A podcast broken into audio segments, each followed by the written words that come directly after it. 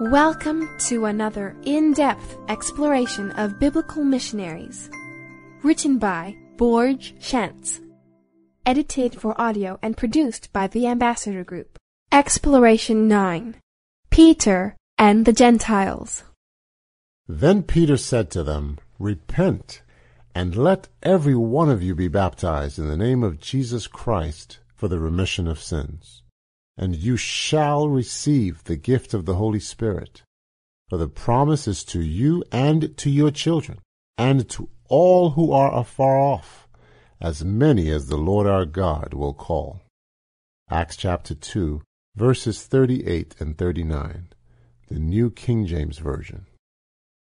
Peter was the first apostle to proclaim salvation to the Gentiles. He continued to provide leadership in the church for a number of years after its foundation, even after Paul became the missionary to the Gentiles par excellence. Peter, together with Paul, helped the early church and its leadership, mostly Jews, understand the universality of the Great Commission. Peter worked to bring about an integrated church, uniting Gentile converts who were unaware of the finer points of Jewish culture, and Jewish converts whose customs tended to take on the character of divine absolutes. Like all pioneer missionaries, Peter had to discriminate between unchangeable divine absolutes and those practices that are cultural and relative and of no important consequence in the life of the believer, whether Jew or Gentile. Thus it was Peter who at the Jerusalem Council declared of the Gentiles that God put no difference between us and them, purifying their hearts by faith. Acts 15:9, and who helped work through the issues that threatened the early church's unity.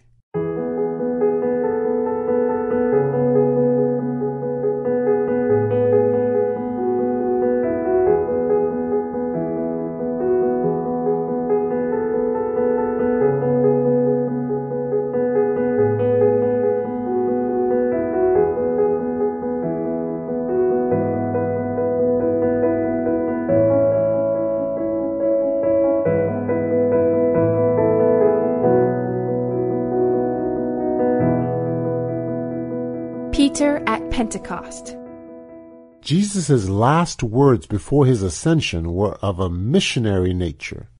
You shall be witnesses unto me, both in Jerusalem, and in all Judea, and in Samaria, and unto the uttermost part of the earth.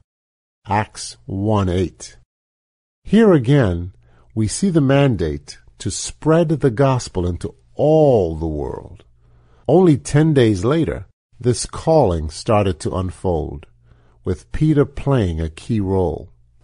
Acts chapter 2 verses 5 to 21 tell us more. As you listen, compile details to answer this question. How does this event show God's intent for the gospel to go worldwide and the role that the Jews were to have in that proclamation?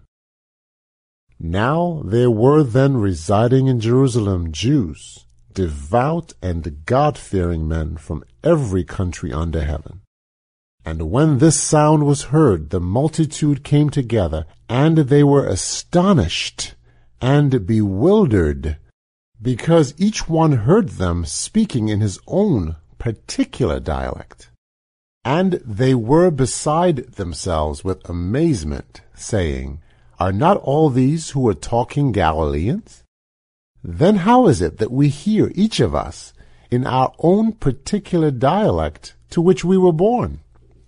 Parthians and Medes and Elamites and inhabitants of Mesopotamia, Judea and Cappadocia, Pontus and the province of Asia, Phrygia and Pamphylia, Egypt and the parts of Libya about Cyrene, and the transient residents from Rome, both Jews and the proselytes to Judaism from other religions, Cretans and Arabians too.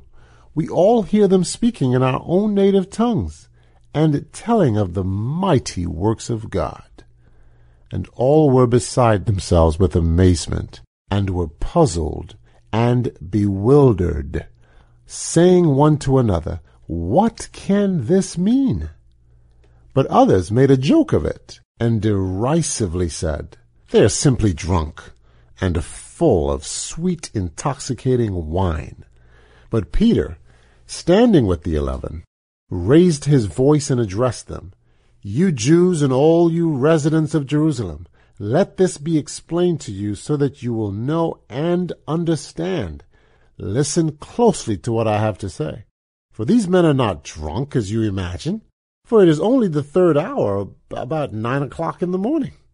But instead, this is the beginning of what was spoken through the prophet Joel. And it shall come to pass in the last days, God declares, that I will pour out of my Spirit upon all mankind, and your sons and your daughters shall prophesy, telling forth the divine counsels, and your young men shall see visions, divinely granted appearances, and your old men shall dream divinely suggested dreams. Yes, and on my men servants also, and on my maid servants in those days, I will pour out of my spirit, and they shall prophesy, telling forth the divine counsels, and predicting future events, pertaining especially to God's kingdom. And I will show wonders in the sky above, and signs on the earth beneath, blood and fire and smoking vapor. The sun shall be turned into darkness and the moon into blood before the obvious day of the Lord comes, that great and notable and conspicuous and renowned day. And it shall be that whoever shall call upon the name of the Lord, invoking, adoring, and worshipping the Lord Christ, shall be saved the Great Commission found its first fulfillment on the day of Pentecost. The outpouring of the Holy Spirit had as its aim the evangelization of the world. This initial outpouring of the Holy Spirit gave great results on the day of Pentecost. This was, however, only a foretaste of much greater results to come in the years that followed. Peter's sermon contained a few main points that remain relevant even today. First, Old Testament prophecies and promises are fulfilled in Christ. We have just heard to this, but let's listen again to Acts chapter 2 verses 17 to 21. This time, listening for the prophecies and promises. And it shall come to pass in the last days, God declares that I will pour out of my Spirit upon all mankind. And your sons and your daughters shall prophesy, telling forth the divine counsels, and your young men shall see visions, divinely granted appearances, and your old men shall dream divinely suggested dreams. Yes, and on my men servants also and on my maid servants in those days. I will pour out of my spirit, and they shall prophesy, telling forth the divine counsels and predicting future events pertaining especially to God's kingdom. And I will show wonders in the sky above and signs on the earth beneath, blood and fire and smoking vapor. The sun shall be turned into darkness, and the moon into blood, before the obvious day of the Lord comes, that great and notable and conspicuous and renowned day. And here comes the promise in verse 21. And it shall be that whoever shall call upon the name of the Lord, invoking, adoring, and worshiping the Lord Christ, shall be saved. Did you hear the words will and shall? A truth revealed through the powerful works and signs accompanying Jesus' ministry as well as through his death and resurrection, spoken about by Peter and reported in verses 22 to 24, which say, You men of Israel, Listen to what I have to say. Jesus of Nazareth, a man accredited and pointed out and shown forth and commended and attested to you by God by the mighty works and the power of performing wonders and signs, which God worked through him right in your midst, as you yourselves know. This Jesus, when delivered up according to the definite and fixed purpose and settled plan and foreknowledge of God, you crucified and put out of the way, killing him by the hands of lawless and wicked men. But God raised him up, liberating him from the pangs of death, seeing that it was not possible for him to continue to be controlled or retained by it.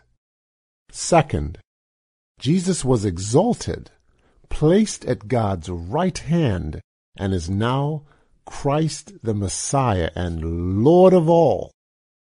Verses 33 to 36, which say, being therefore lifted high by and to the right hand of God, and having received from the Father the promised blessing, which is the Holy Spirit, he has made this outpouring, which you yourselves both see and hear. For David did not ascend into the heavens, yet he himself says, The Lord said to my Lord, Sit at my right hand, and share my throne until I make your enemies a footstool for your feet. Therefore let the whole house of Israel recognize beyond all doubt and acknowledge assuredly that God has made him both Lord and Christ the Messiah, this Jesus whom you crucified. In him all who repent and are baptized will receive forgiveness for sins. As verses 38 and 39 say, And Peter answered them, Repent, change your views and purpose to accept the will of God in your inner selves instead of rejecting it, and be baptized, every one of you, in the name of Jesus Christ for the forgiveness of and release from your sins, and you shall receive the gift of the Holy Spirit. For the promise of the Holy Spirit is to and for you and your children, and to and for all that are far away, even to and for as many as the Lord our God invites and bids to come to himself. Here we see the active and vocal disciple Peter standing up for his belief in Jesus. He was called by Jesus to be a strong leader in the church's earliest days. Although less cosmopolitan, efficient, and adaptable to other cultures and religions than was the Apostle Paul. In comparison, Galatians chapter 2 verses 11 to 14 gives us a composite snapshot of the Apostle Paul's capabilities as a leader. And being a leader often involves confrontation. In this passage of Scripture, we hear of a confrontation with Peter. Paul says, But when Cephas or Peter came to Antioch, I protested and opposed him to his face concerning his conduct there. For up to the time that certain persons came from James, he ate his meals with the Gentile converts. But when the men from Jerusalem arrived, he withdrew and held himself aloof from the Gentiles, and ate separately for fear of those of the circumcision party. And the rest of the Jews along with him also concealed their true convictions and acted insincerely, with the result that even Barnabas was carried away by their hypocrisy, their example of insincerity and pretense. And as soon as I saw that they were not straightforward and were not living up to the truth of the gospel, I said to Cephas, or Peter, before everybody present, if you, though born a Jew, can live as you have been living like a Gentile and not like a Jew, how do you dare now to urge and practically force the Gentiles to comply with the ritual of Judaism and to live like Jews. Although less cosmopolitan, efficient, and adaptable to other cultures and religions than was the Apostle Paul, Peter opened the way for the gospel to go to about 15 nations as he preached to diaspora Jews in Jerusalem. In this way, he used a very important bridge to bring the good news to the Middle Eastern world of his time. What does the story of Pentecost reveal about your need of the Holy Spirit in your life? Listening friend, what choices can you make in order to be more attuned to the Holy Spirit's leading?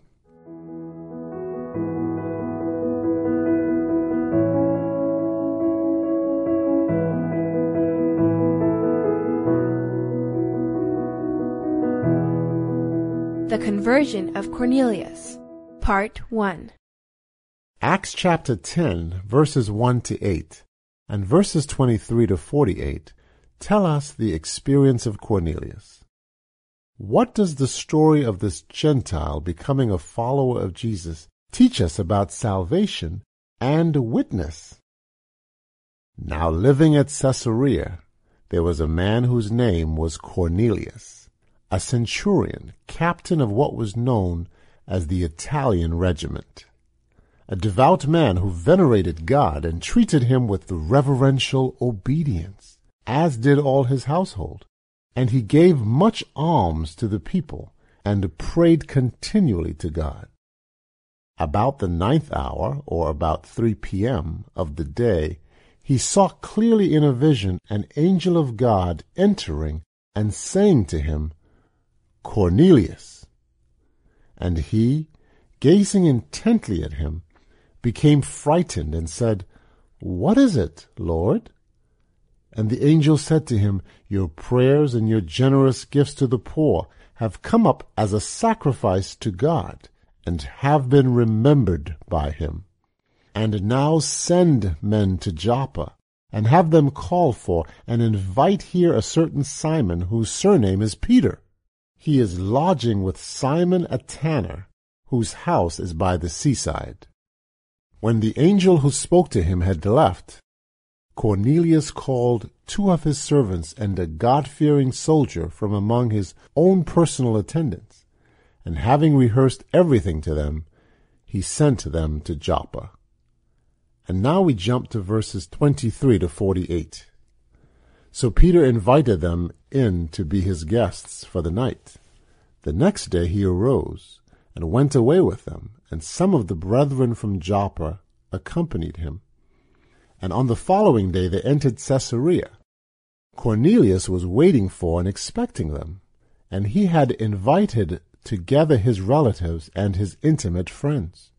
As Peter arrived, Cornelius met him, and falling down at his feet, he made obeisance and paid worshipful reverence to him. But Peter raised him up, saying, Get up, I myself am also a man. And as Peter spoke with him, he entered the house and found a large group of persons assembled.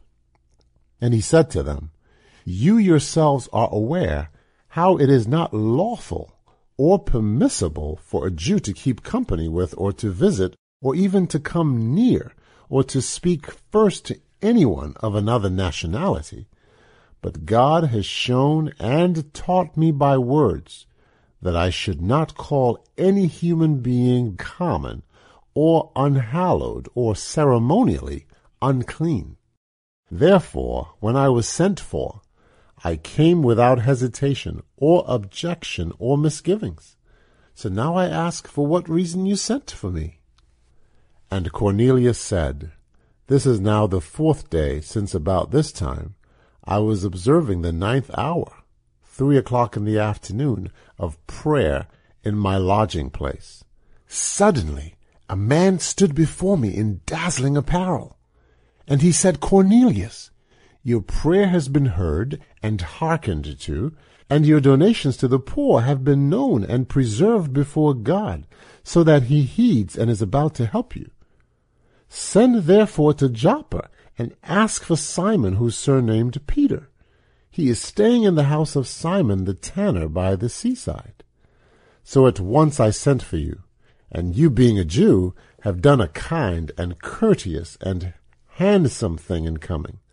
Now then, we are all present in the sight of God to listen to all that you have been instructed by the Lord to say.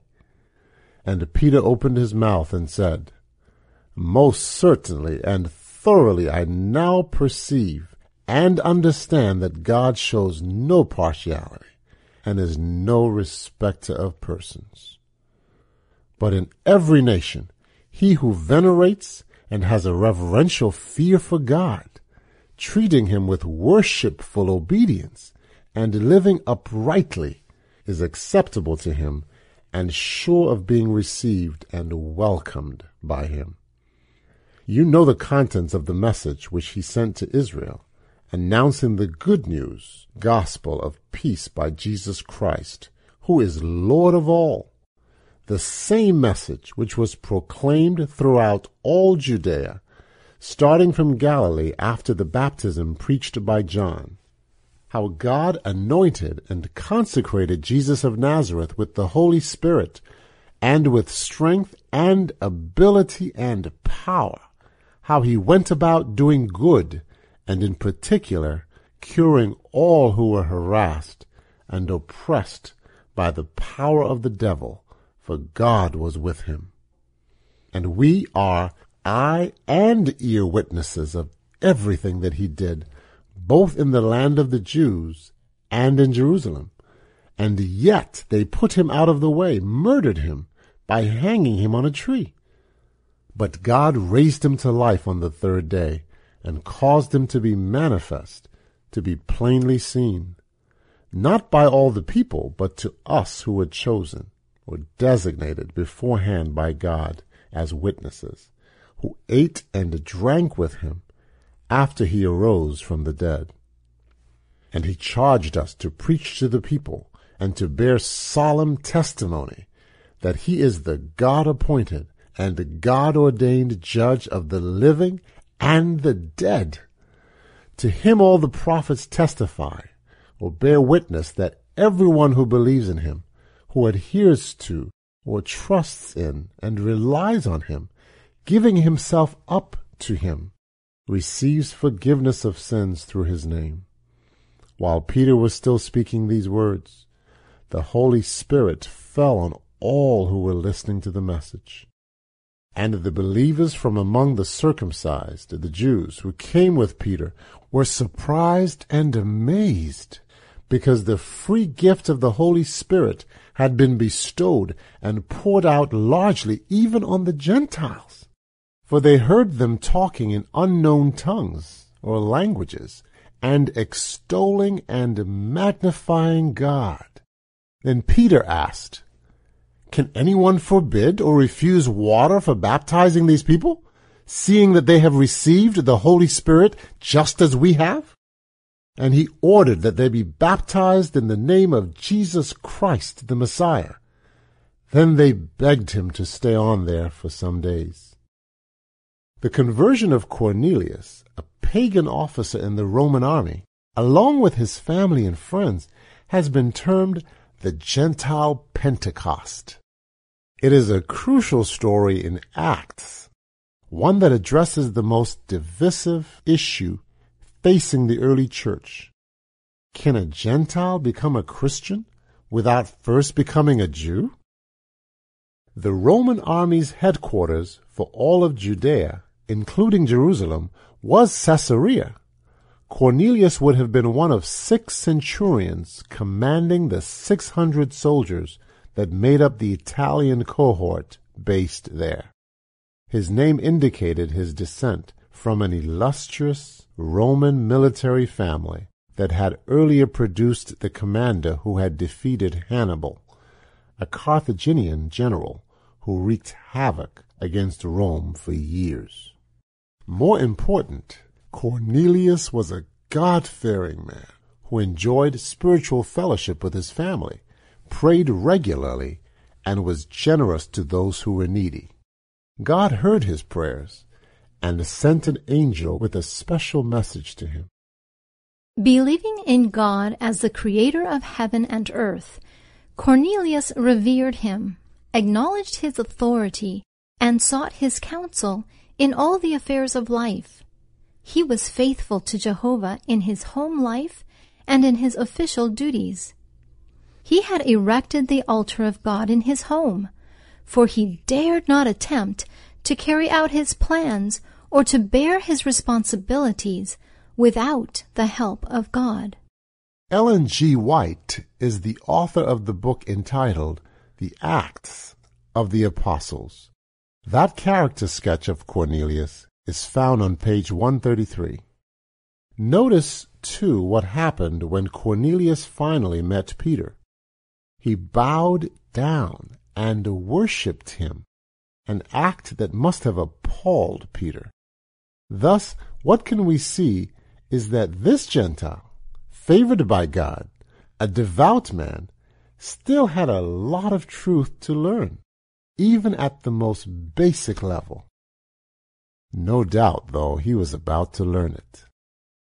What are some of the traits of Cornelius, even in his ignorance, that you would like to follow in your spiritual life?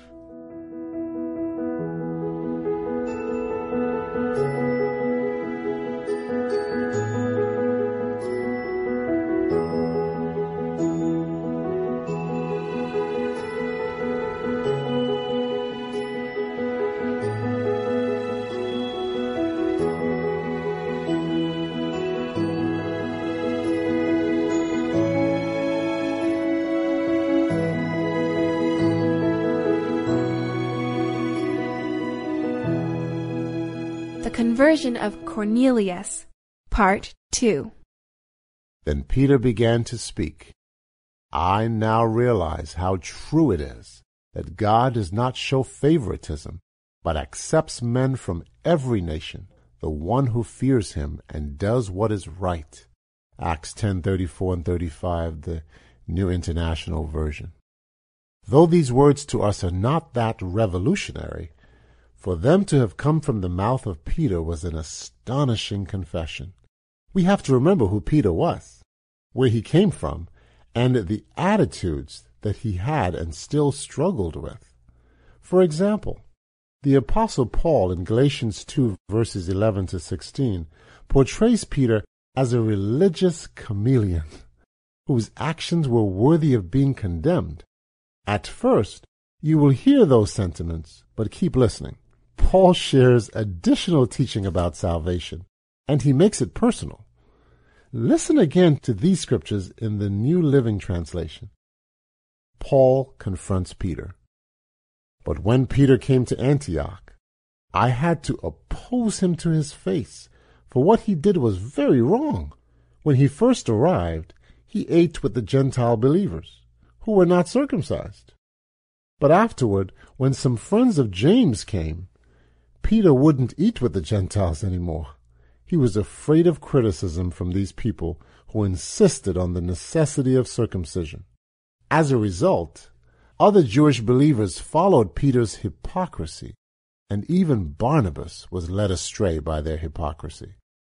When I saw that they were not following the truth of the gospel message, I said to Peter in front of all the others, Since you, a Jew by birth, have discarded the Jewish laws and are living like a Gentile, why are you now trying to make these Gentiles follow the Jewish traditions?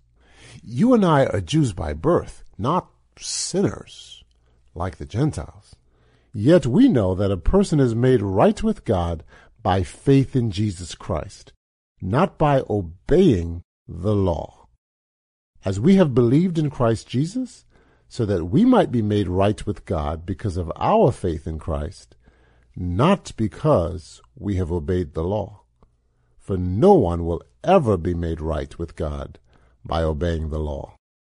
No doubt, though, his experience with Cornelius helped him see even more clearly the error of his ways and helped him get a better picture of what God had intended to do with the gospel message.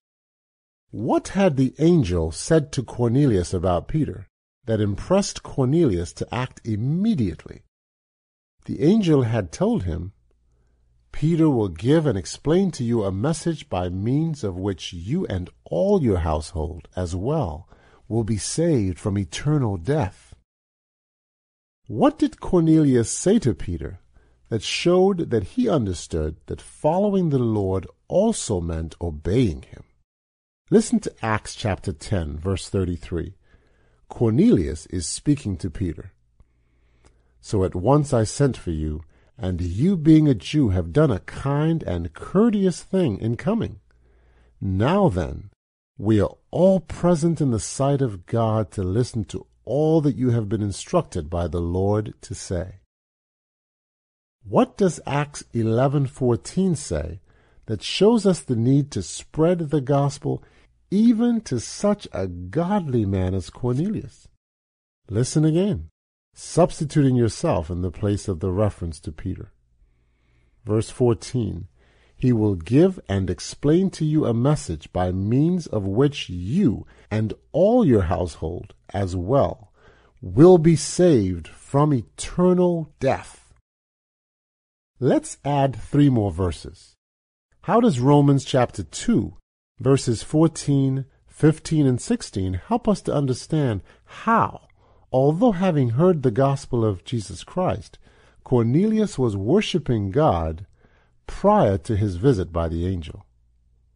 When Gentiles who have not the divine law do instinctively what the law requires, they are a law to themselves.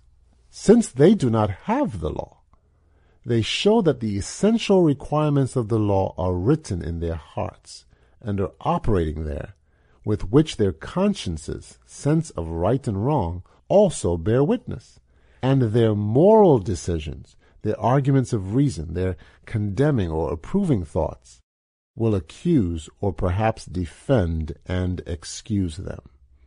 On that day, when, as my gospel proclaims, God by Jesus Christ will judge men in regard to the things which they conceal, their hidden thoughts, as we have heard, Cornelius was a Gentile who feared God.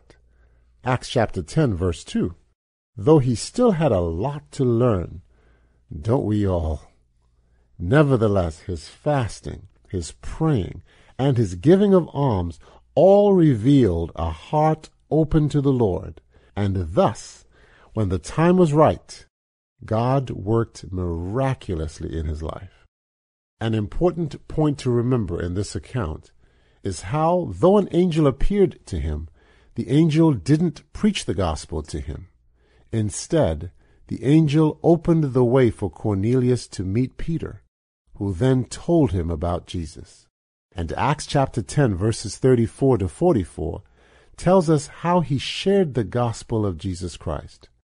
And Peter opened his mouth and said, Most certainly and thoroughly I now perceive and understand that God shows no partiality and is no respecter of persons, but in every nation he who venerates and has a reverential fear for God, treating him with worshipful obedience and living uprightly, is acceptable to him and sure of being received and welcomed by him. You know the contents of the message which he sent to Israel, announcing the good news gospel of peace by Jesus Christ, who is Lord of all. The same message which was proclaimed throughout all Judea, starting from Galilee after the baptism preached by John, how God anointed and consecrated Jesus of Nazareth with the Holy Spirit and with strength and ability and power, how he went about doing good, and in particular curing all who were harassed and oppressed by the power of the devil, for God was with him. And we are, eye and ear, witnesses of everything that he did, both in the land of the Jews and in Jerusalem. And yet they put him out of the way, murdered him by hanging him on a tree. But God raised him to life on the third day and caused him to be manifest, to be plainly seen, not by all the people, but to us who were chosen or designated beforehand by God as witnesses, who ate and drank with him after he arose from the dead. And he charged us to preach to the people and to bear solemn testimony that he is the God appointed and the God ordained judge of the living and the dead. To him all the prophets testify or bear witness that everyone who believes in him, who adheres to, trusts in, and relies on him, giving himself up to him, receives forgiveness of sins through his name. While Peter was still speaking these words, the Holy Spirit fell on all who were listening to the message. This is an example of how the Lord uses humans as his messengers to the world. Are you one of God's willing messengers today?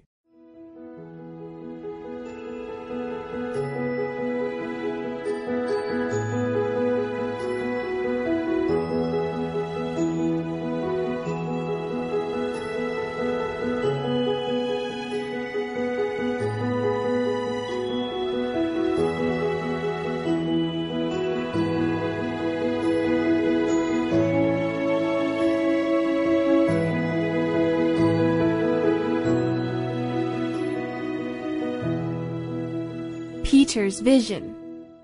Acts chapter 10, verses 44 and 45 say, While Peter was still speaking these words, the Holy Spirit fell on all who were listening to the message.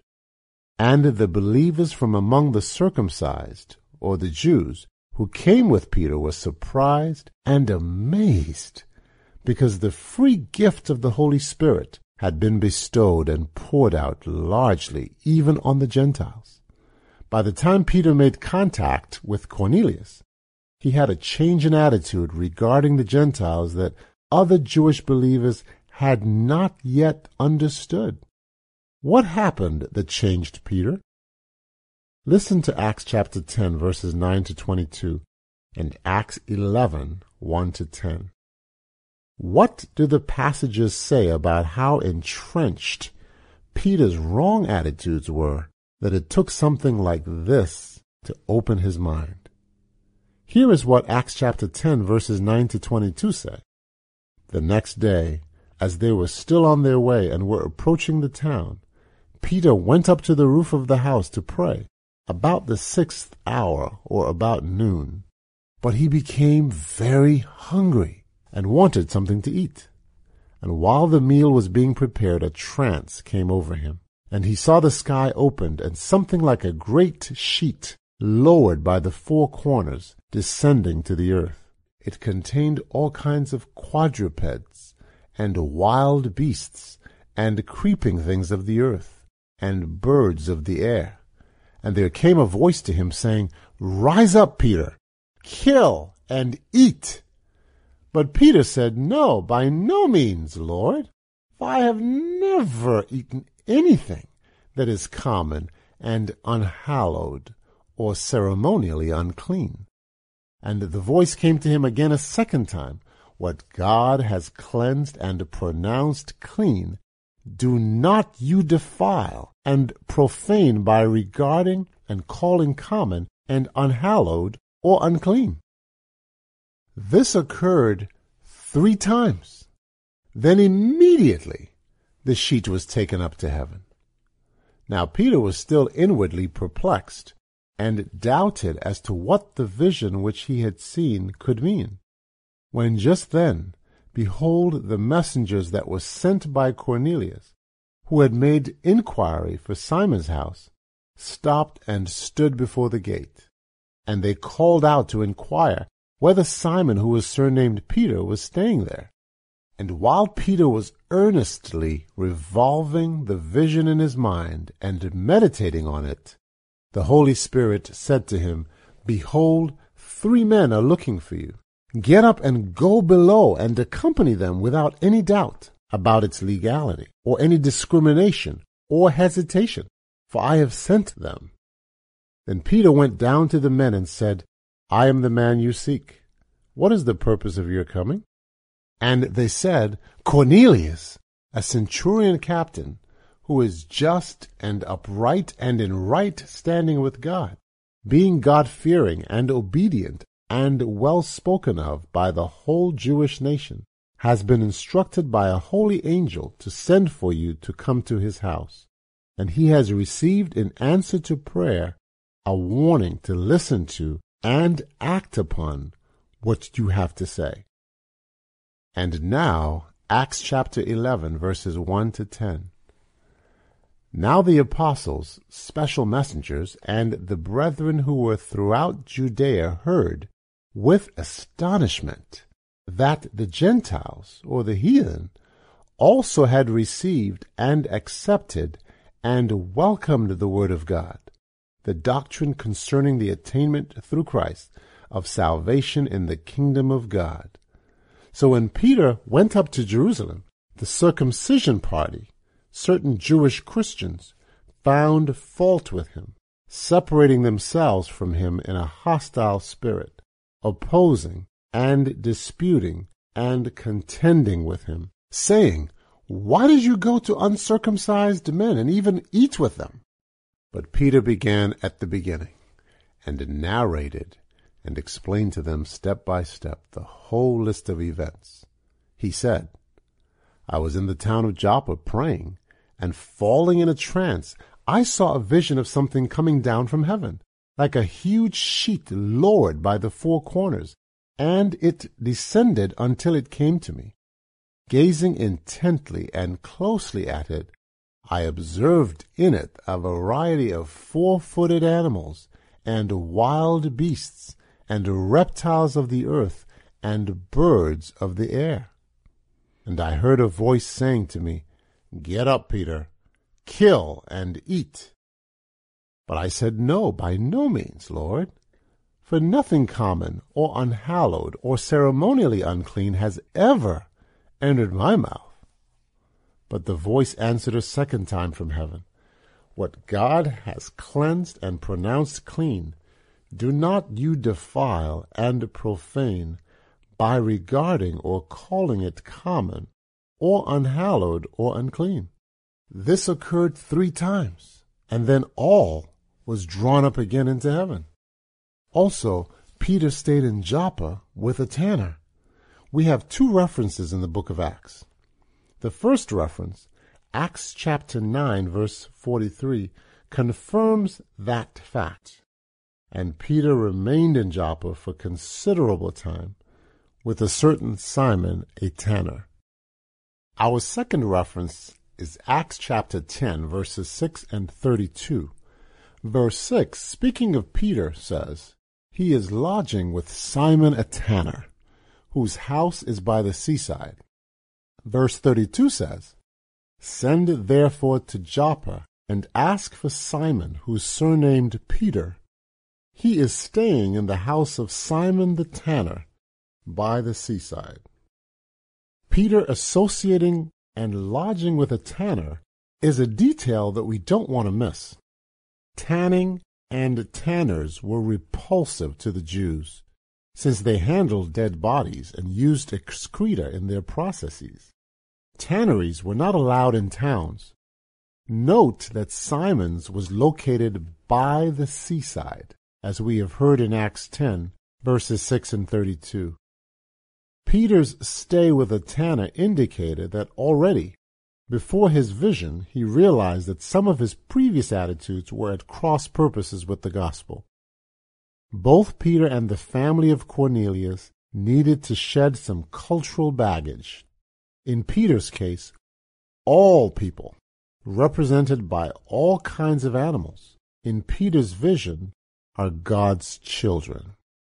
Peter's call to witness to Cornelius implied that Although all people are acceptable to God, not all religions are equally acceptable. Cornelius was already a religious man, like nearly everyone else in ancient society. As a soldier, he would be acquainted with the worship of Mithra, and as an officer, he would have taken part in emperor worship. But these activities were not acceptable to God. There is a lesson here for those who approach non Christian religions on the basis of equality with Christianity. Although sometimes it is done in a spirit of political correctness, such an attitude leads to a watering down of the biblical claims of Christian uniqueness and finality. How do we show respect for people whose faith we believe is wrong without giving the impression that we respect those beliefs ourselves? What is the difference between respecting people as opposed to respecting their beliefs?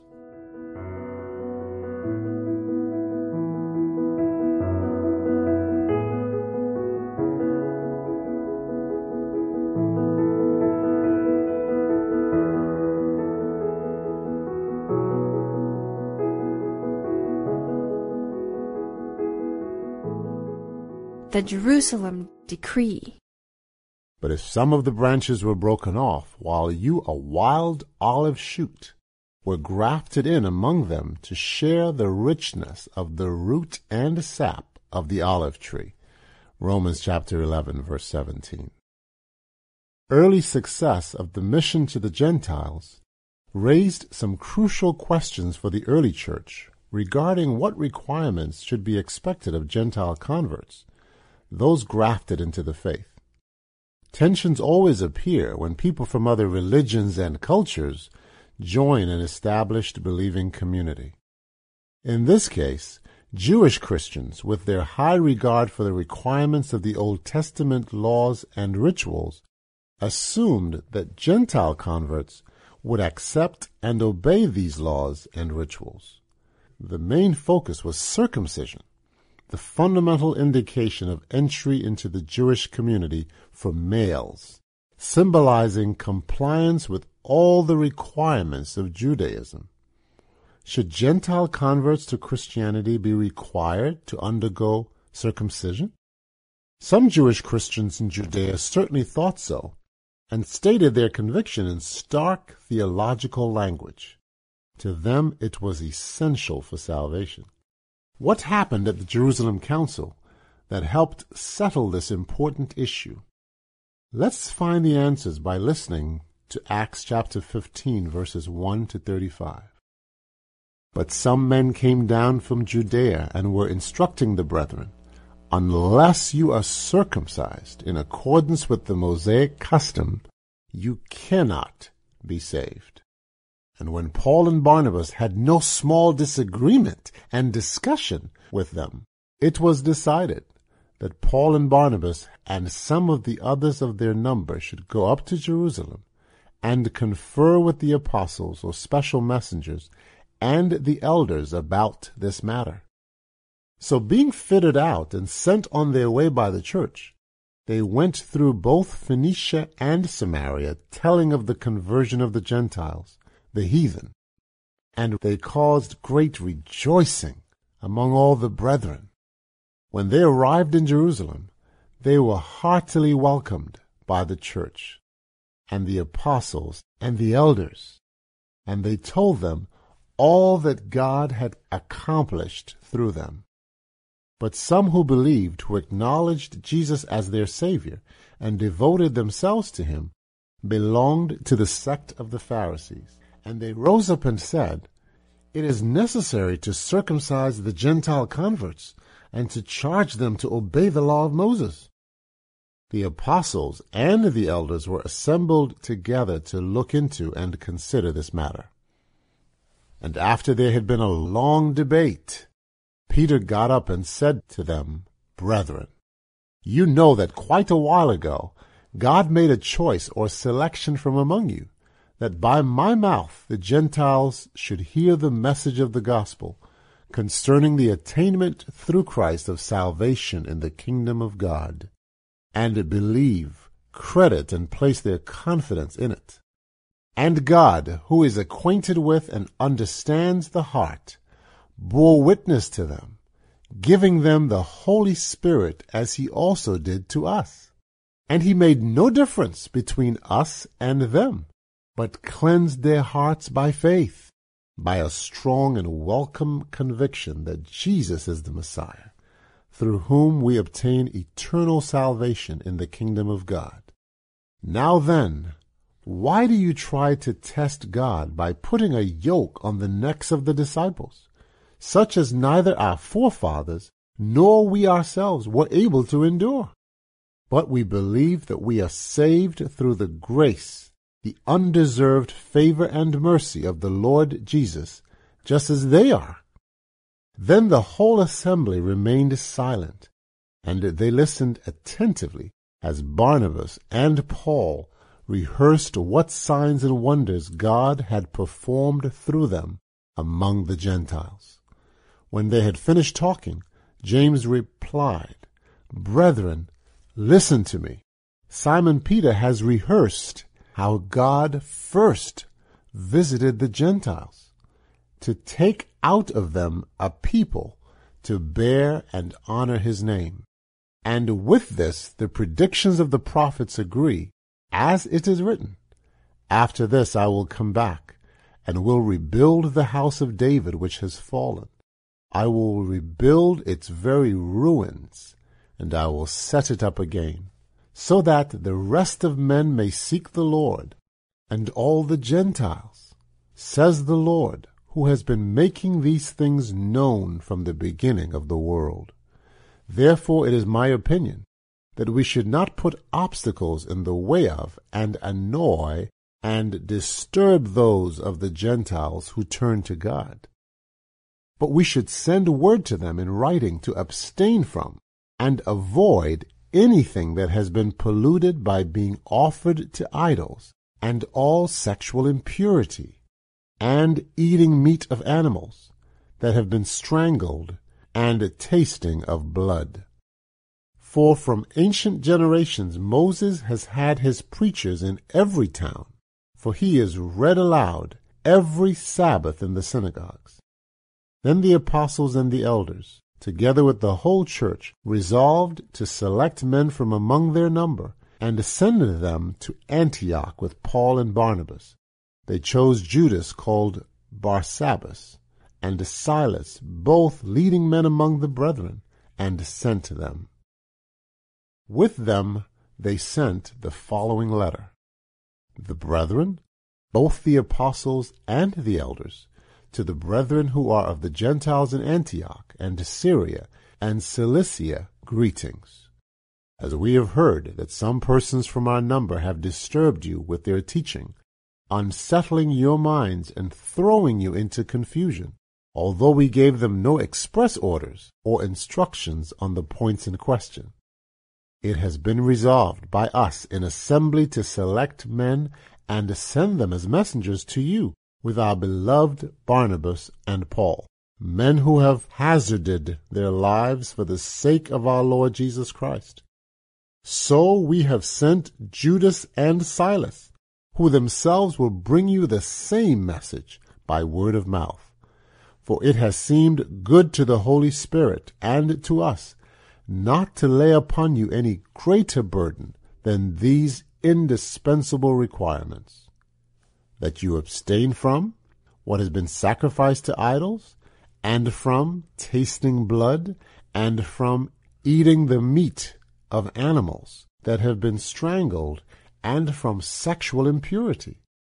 If you keep yourselves from these things, you will do well.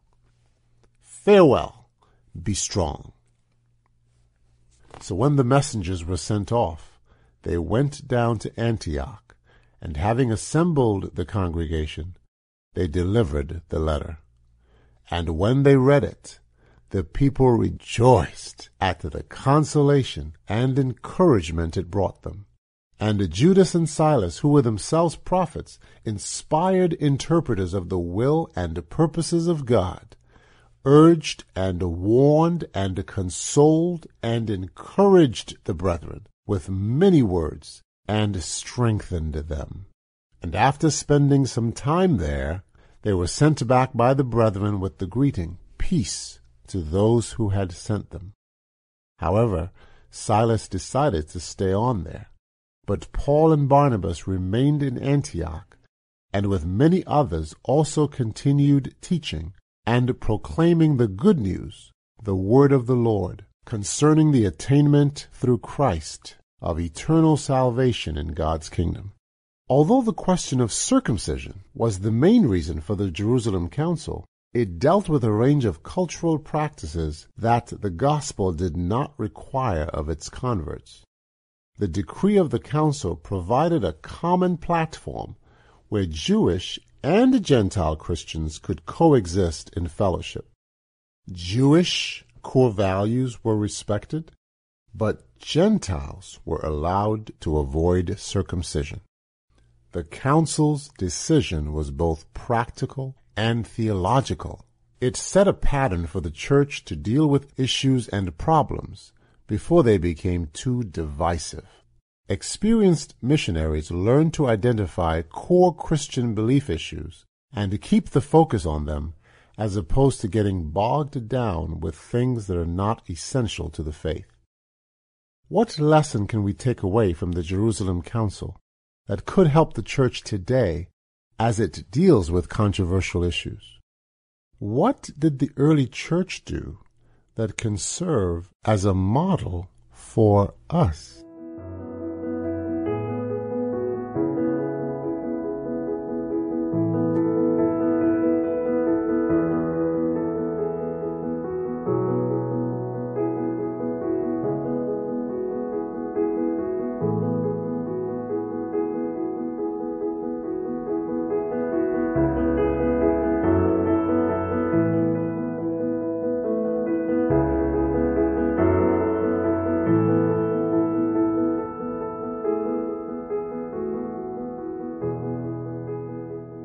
Let's continue exploring.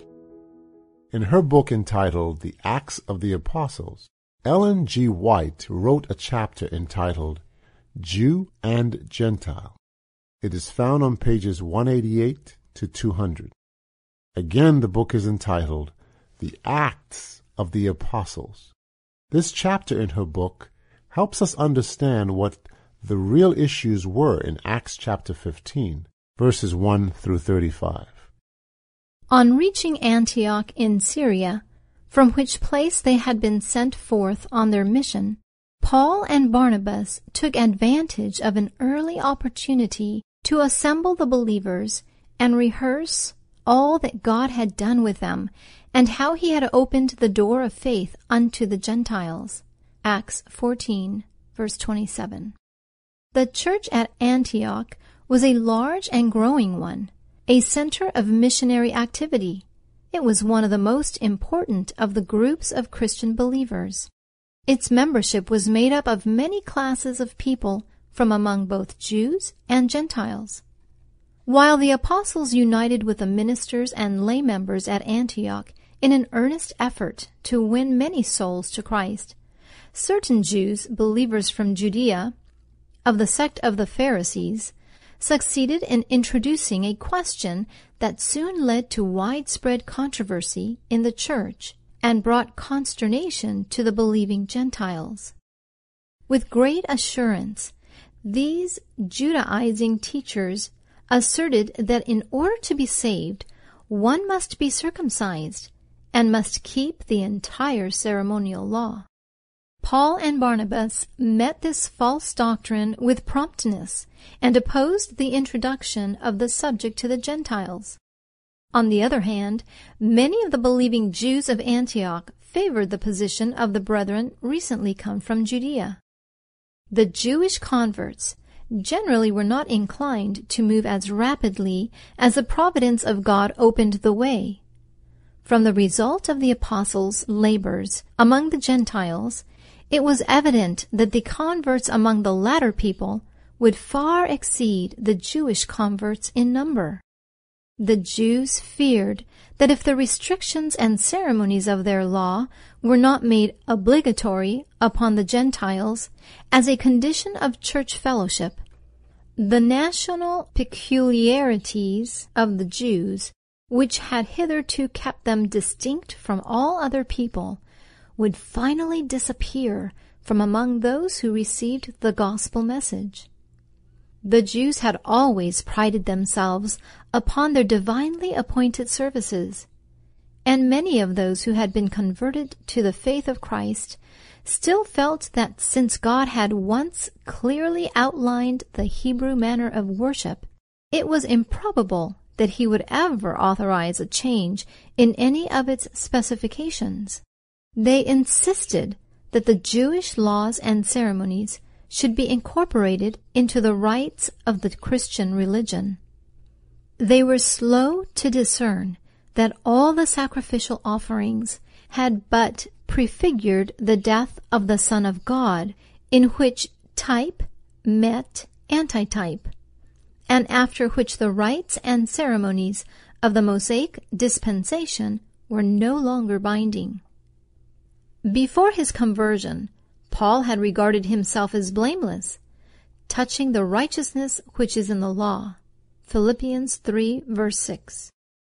But since his change of heart, he had gained a clear conception of the mission of the Savior as the Redeemer of the entire race, Gentile as well as Jew, and had learned the difference between a living faith and a dead formalism.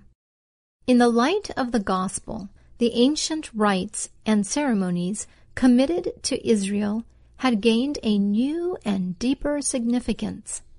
That which they shadowed forth had come to pass, and those who were living under the gospel dispensation had been freed from their observance. God's unchangeable law of Ten Commandments, however, Paul still kept in spirit as well as in letter. In the church at Antioch, the consideration of the question of circumcision resulted in much discussion and contention. Finally, the members of the church, fearing that a division among them would be the outcome of continued discussion, decided to send Paul and Barnabas, with some responsible men from the church, to Jerusalem to lay the matter before the apostles and elders. There they were to meet delegates from the different churches and those who had come to Jerusalem to attend the approaching festivals. Meanwhile, all controversy was to cease until a final decision should be given in general council. This decision was then to be universally accepted by the different churches throughout the country. On the way to Jerusalem, the apostles visited the believers in the cities through which they passed and encouraged them by relating their experience in the work of God and the conversion of the Gentiles.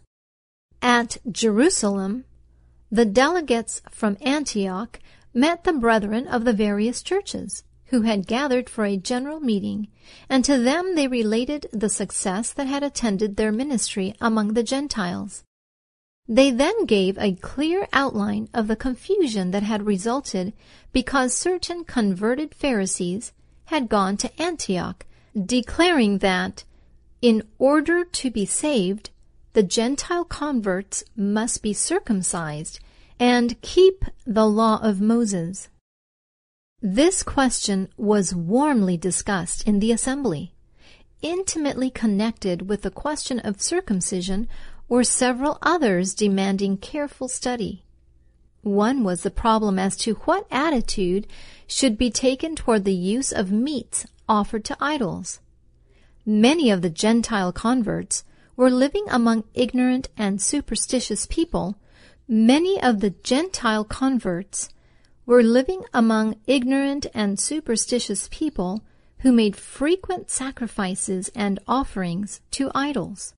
The priests of this heathen worship carried on an extensive merchandise with the offerings brought to them, and the Jews feared that the Gentile converts would bring Christianity into disrepute by purchasing that which had been offered to idols, thereby sanctioning, in some measure, idolatrous customs. Again, the Gentiles were accustomed to eat the flesh of animals that had been strangled, while the Jews had been divinely instructed that when beasts were killed for food, particular care was to be taken that the blood should flow from the body. Otherwise, the meat would not be regarded as wholesome. God had given these injunctions to the Jews for the purpose of preserving their health. The Jews regarded it as sinful to use blood as an article of diet. They held that the blood was the life, and that the shedding of blood was in consequence of sin. The Gentiles, on the contrary, practiced catching the blood that flowed from the sacrificial victim and using it in the preparation of food. The Jews could not believe that they ought to change the customs they had adopted under the special direction of God. Therefore, as things then stood, if Jew and Gentile should attempt to eat at the same table, the former would be shocked and outraged by the latter. The Gentiles, and especially the Greeks, were extremely licentious, and there was danger that some, unconverted in heart, would make a profession of faith without renouncing their evil practices.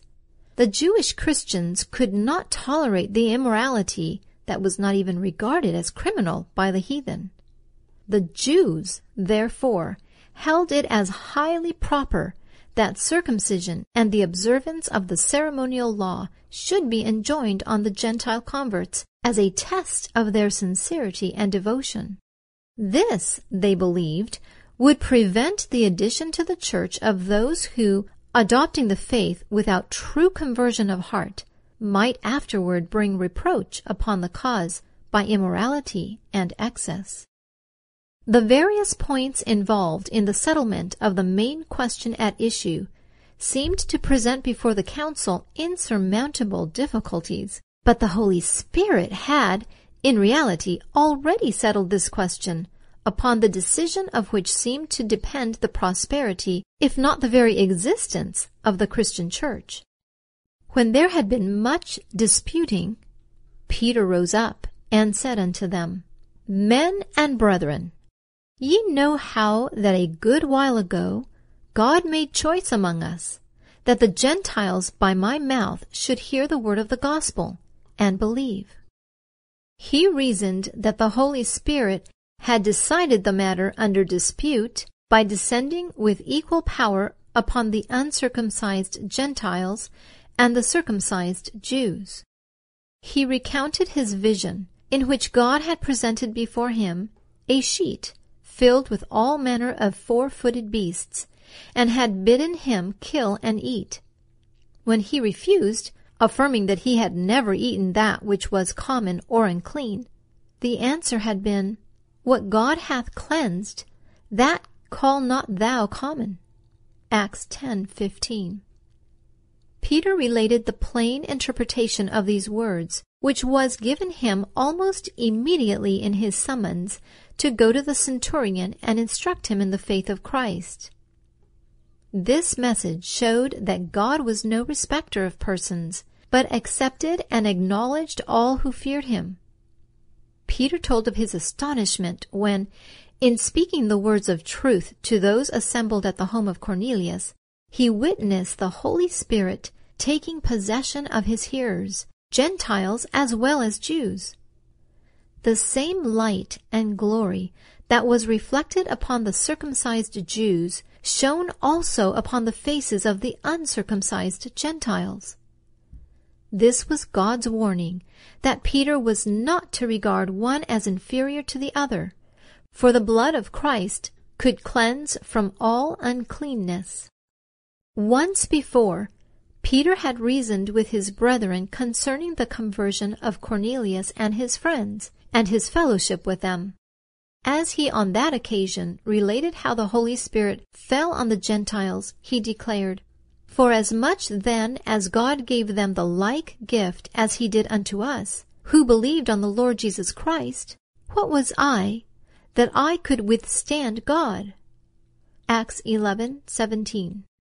Now, with equal fervor and force, he said, God, which knoweth the hearts, bear them witness, giving them the Holy Ghost, even as he did unto us, and put no difference between us and them, purifying their hearts by faith. Now, therefore, why tempt ye God, to put a yoke upon the neck of the disciples, which neither our fathers nor we were able to bear? This yoke was not the law of Ten Commandments, as some who oppose the binding claims of the law assert Peter here referred to the law of ceremonies, which was made null and void by the crucifixion of Christ. Peter's address brought the assembly to a point where they could listen with patience to Paul and Barnabas, who related their experience in working for the Gentiles. All the multitude kept silence and gave audience to Barnabas and Paul, declaring what miracles and wonders God had wrought among the Gentiles by them. James also bore his testimony with decision, declaring that it was God's purpose to bestow upon the Gentiles the same privileges and blessings that had been granted to the Jews. The Holy Spirit saw good not to impose a ceremonial law on the Gentile converts, and the mind of the apostles regarding this matter was as the mind of the Spirit of God. James presided at the council, and his final decision was Wherefore my sentence is, that we trouble not them, which from among the Gentiles are turned to God. This ended the discussion. In this instance, we have a refutation of the doctrine held by the Roman Catholic Church that Peter was the head of the church. Those who, as popes, have claimed to be his successors have no scriptural foundation for their pretensions. Nothing in the life of Peter gives sanction to the claim that he was elevated above his brethren as the vicegerent of the Most High. If those who are declared to be the successors of Peter had followed his example, they would always have been content to remain on an equality with their brethren. In this instance, James seems to have been chosen as the one to announce the decision arrived at by the council. It was his sentence that the ceremonial law, and especially the ordinance of circumcision, should not be urged upon the Gentiles or even recommended to them. James sought to impress the minds of his brethren with the fact that in turning to God, the Gentiles had made a great change in their lives, and that much caution should be used not to trouble them with perplexing and doubtful questions of minor importance, lest they be discouraged in following Christ. The Gentile converts, however, were to give up the customs that were inconsistent with the principles of Christianity. The apostles and elders, therefore, agreed to instruct the Gentiles by letter to abstain from meats offered to idols, from fornication, from things strangled, and from blood. They were to be urged to keep the commandments and to lead holy lives. They were also to be assured that the men who had declared circumcision to be binding were not authorized to do so by the apostles. Paul and Barnabas were recommended to them as men who had hazarded their lives for the Lord. Judas and Silas were sent with these apostles to declare to the Gentiles by word of mouth the decision of the council. It seemed good to the Holy Ghost and to us to lay upon you no greater burden than these necessary things, that ye abstain from meats offered to idols, and from blood, and from things strangled, and from fornication from which if ye keep yourselves, ye shall do well. The four servants of God were sent to Antioch with the epistle and message that was to put an end to all controversy, for it was the voice of the highest authority upon the earth. The council which decided this case was composed of apostles and teachers who had been prominent in raising up the Jewish and Gentile Christian churches, with chosen delegates from various places. Elders from Jerusalem and deputies from Antioch were present, and the most influential churches were represented. The council moved in accordance with the dictates of enlightened judgment and with the dignity of a church established by the divine will. As a result of their deliberations, they all saw that God himself had answered the question at issue by bestowing upon the Gentiles the Holy Ghost, and they realized that it was their part to follow the guidance of the Spirit. The entire body of Christians was not called to vote upon the question. The apostles and elders, men of influence and judgment, framed and issued the decree, which was thereupon generally accepted by the Christian churches. Not all, however, were pleased with the decision. There was a faction of ambitious and self-confident brethren who disagreed with it. These men assumed to engage in the work on their own responsibility. They indulged in much murmuring and fault finding, proposing new plans and seeking to pull down the work of the men whom God had ordained to teach the gospel message. From the first, the church has had such obstacles to meet and ever will have till the close of time. Jerusalem was the metropolis of the Jews, and it was there that the greatest exclusiveness and bigotry were found. The Jewish Christians living within sight of the temple naturally allowed their minds to revert to the peculiar privileges of the Jews as a nation. When they saw the Christian church departing from the ceremonies and traditions of Judaism, and perceived that the peculiar sacredness with which the Jewish customs had been invested would soon be lost sight of in the light of the new faith, many grew indignant with Paul as the one who had, in a large measure, caused this change. Even the disciples were not all prepared to accept willingly the decision of the council. Some were zealous for the ceremonial law, and they regarded Paul with disfavor because they thought that his principles in regard to the obligations of the Jewish law were lax. The broad and far-reaching decisions of the General Council brought confidence into the ranks of the Gentile believers, and the cause of God prospered. In Antioch, the church was favored with the presence of Judas and Silas, the special messengers who had returned with the apostles from the meeting in Jerusalem. Being prophets also themselves, Judas and Silas exhorted the brethren with many words and confirmed them. These godly men tarried in Antioch for a time. Paul also and Barnabas continued in Antioch, teaching and preaching the word of the Lord with many others also. When Peter, at a later date, visited Antioch, he won the confidence of many by his prudent conduct toward the Gentile converts. For a time, he acted in accordance with the light given from heaven. He so far overcame his natural prejudice as to sit at table with Gentile converts. But when certain Jews who were zealous for the ceremonial law came from Jerusalem, Peter injudiciously changed his deportment toward the converts from paganism. A number of the Jews dissembled likewise with him insomuch that Barnabas also was carried away with their dissimulation. This revelation of weakness on the part of those who had been respected and loved as leaders left a most painful impression on the minds of the Gentile believers. The church was threatened with division.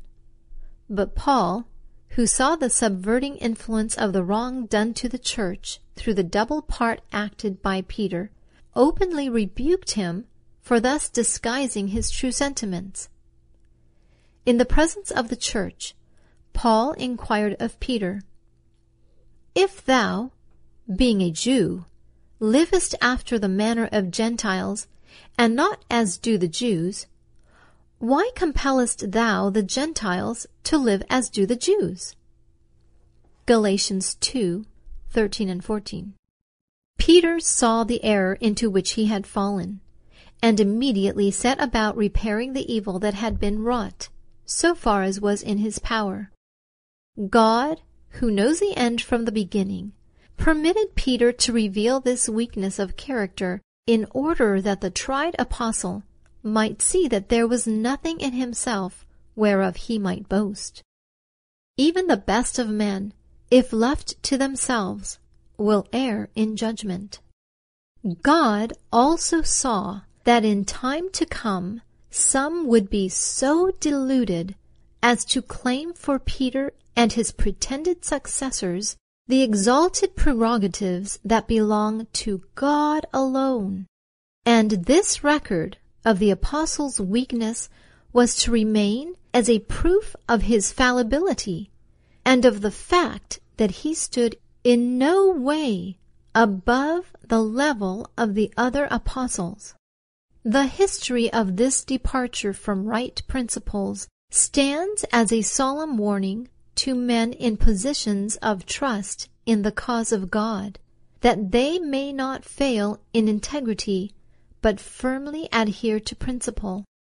The greater the responsibilities placed upon the human agent, and the larger his opportunities to dictate and control, the more harm he is sure to do if he does not carefully follow the way of the Lord and labor in harmony with the decisions arrived at by the general body of believers in united council. After all Peter's failures, after his fall and restoration, his long course of service, his intimate acquaintance with Christ, his knowledge of the Saviour's straightforward practice of right principles, after all the instruction he had received, all the gifts and knowledge and influence he had gained by preaching and teaching the Word. Is it not strange that he should dissemble and evade the principles of the gospel through fear of man or in order to gain esteem? Is it not strange that he should waver in his adherence to right? May God give every man a realization of his helplessness, his inability to steer his own vessel straight and safe into the harbor. In his ministry, Paul was often compelled to stand alone. He was specially taught of God and dared make no concessions that would involve principle. At times, the burden was heavy, but Paul stood firm for the right. He realized that the church must never be brought under the control of human power. The traditions and maxims of men must not take the place of revealed truth. The advance of the gospel message must not be hindered by the prejudices and preferences of men, whatever might be their position in the church. Paul had dedicated himself and all his powers to the service of God. He had received the truths of the gospel direct from heaven, and throughout his ministry he maintained a vital connection with heavenly agencies. He had been taught by God regarding the binding of unnecessary burdens upon the Gentile Christians. Thus, when the Judaizing believers introduced into the Antioch church the question of circumcision, Paul knew the mind of the Spirit of God concerning such teaching and took a firm and unyielding position which brought to the churches freedom from Jewish rites and ceremonies. Notwithstanding the fact that Paul was personally taught by God, he had no strained ideas of individual responsibility.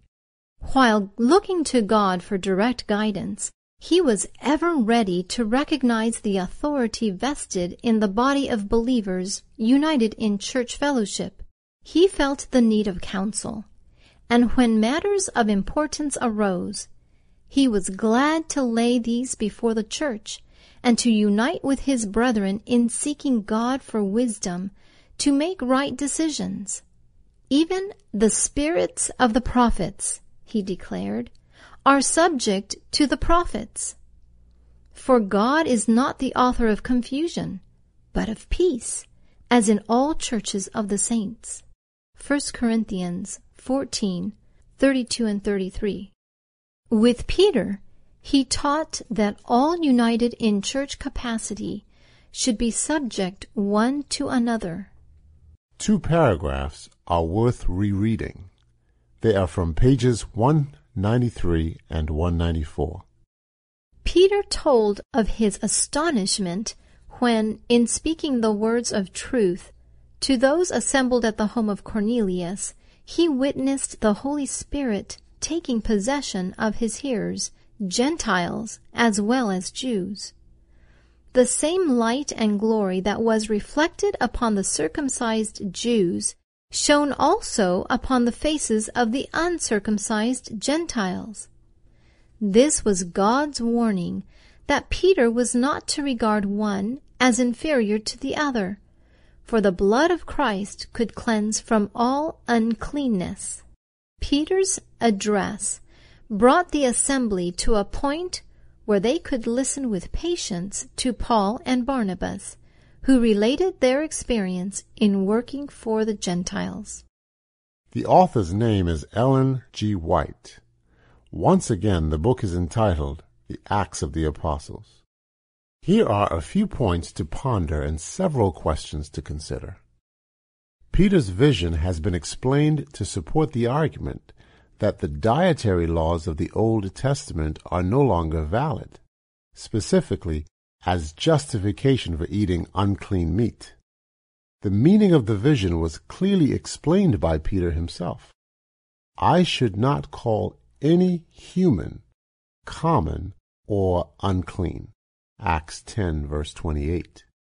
The vision was not, therefore, about diet, but about acceptance of other humans as God's children, regardless of ethnicity, nationality, occupation, or religion.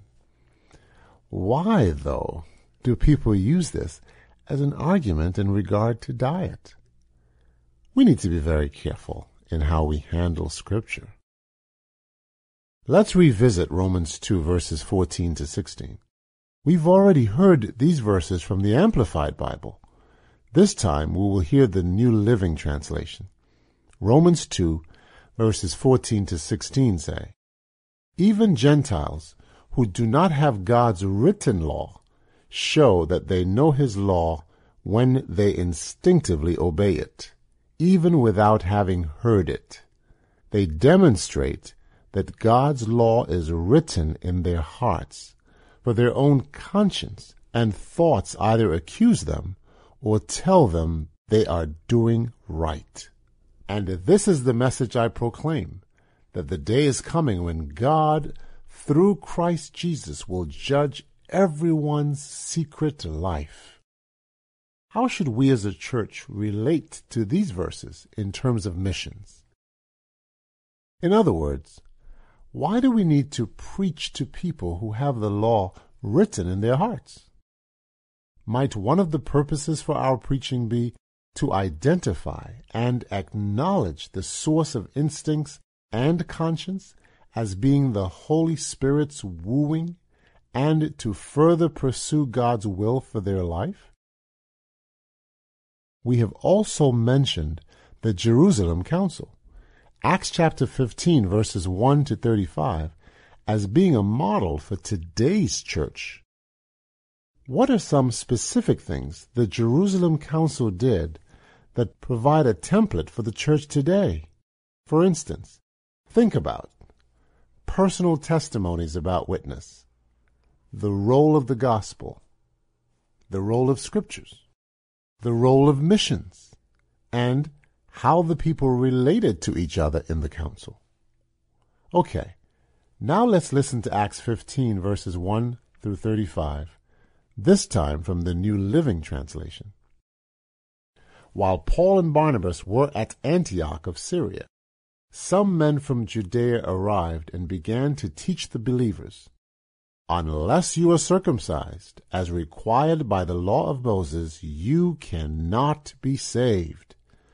Paul and Barnabas disagreed with them, arguing vehemently. Finally, the church decided to send Paul and Barnabas to Jerusalem, accompanied by some local believers, to talk to the apostles and elders about this question. The church sent the delegates to Jerusalem, and they stopped along the way in Phoenicia and Samaria to visit the believers. They told them, much to everyone's joy, that the Gentiles too were being converted. When they arrived in Jerusalem, Barnabas and Paul were welcomed by the whole church, including the apostles and elders. They reported everything God had done through them. But then some of the believers who belonged to the sect of the Pharisees stood up and insisted the Gentile converts must be circumcised and required to follow the law of Moses. So the apostles and elders met together to resolve this issue. At the meeting, after a long discussion, Peter stood and addressed them as follows Brothers, you all know that God chose me from among you some time ago to preach to the Gentiles so that they could hear the good news and believe. God knows people's hearts, and he confirmed that he accepts Gentiles by giving them the Holy Spirit, just as he did to us. He made no distinction between us and them, for he cleansed their hearts through faith. So why are you now challenging God by burdening the Gentile believers with a yoke that neither we nor our ancestors were able to bear. We believe that we are all saved the same way by the undeserved grace of the Lord Jesus. Everyone listened quietly as Barnabas and Paul told about the miraculous signs and wonders God had done through them among the Gentiles. When they had finished, James stood and said, Brothers, listen to me. Peter has told you about the time God first visited the Gentiles to take from them a people for himself. And this conversion of Gentiles is exactly what the prophets predicted, as it is written, Afterward I will return and restore the fallen house of David. I will rebuild its ruins and restore it, so that the rest of humanity might seek the Lord including the Gentiles, all those I have called to be mine. The Lord has spoken, he who made these things known so long ago. And so my judgment is that we should not make it difficult for the Gentiles who are turning to God. Instead, we should write and tell them to abstain from eating food offered to idols, from sexual immorality, from eating the meat of strangled animals, and from consuming blood. For these laws of Moses have been preached in Jewish synagogues in every city on every Sabbath for many generations. Then the apostles and elders, together with the whole church in Jerusalem, chose delegates, and they sent them to Antioch of Syria with Paul and Barnabas to report on this decision. The men chosen were two of the church leaders, Judas, also called Barsabbas, and Silas. This is the letter they took with them. This letter is from the apostles and elders, your brothers in Jerusalem.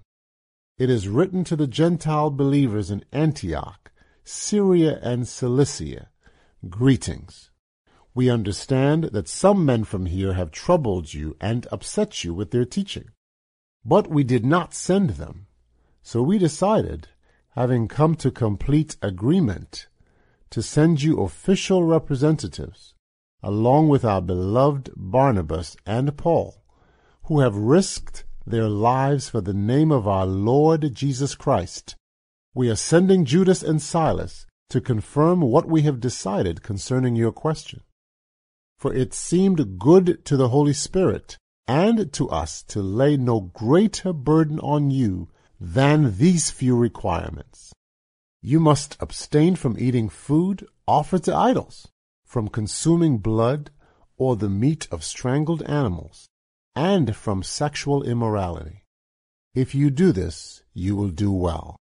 Farewell. The messengers went at once to Antioch, where they called a general meeting of the believers and delivered the letter.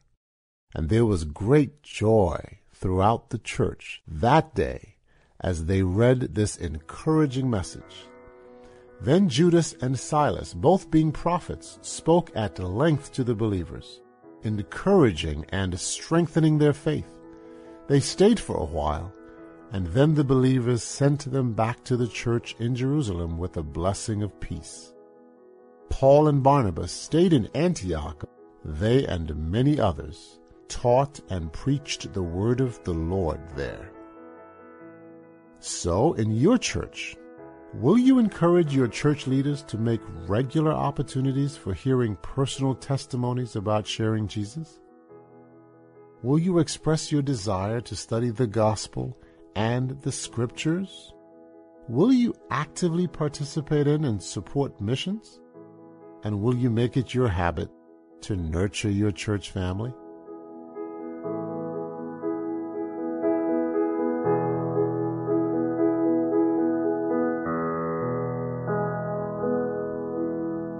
ambassadorgroup.org. Thanks for listening.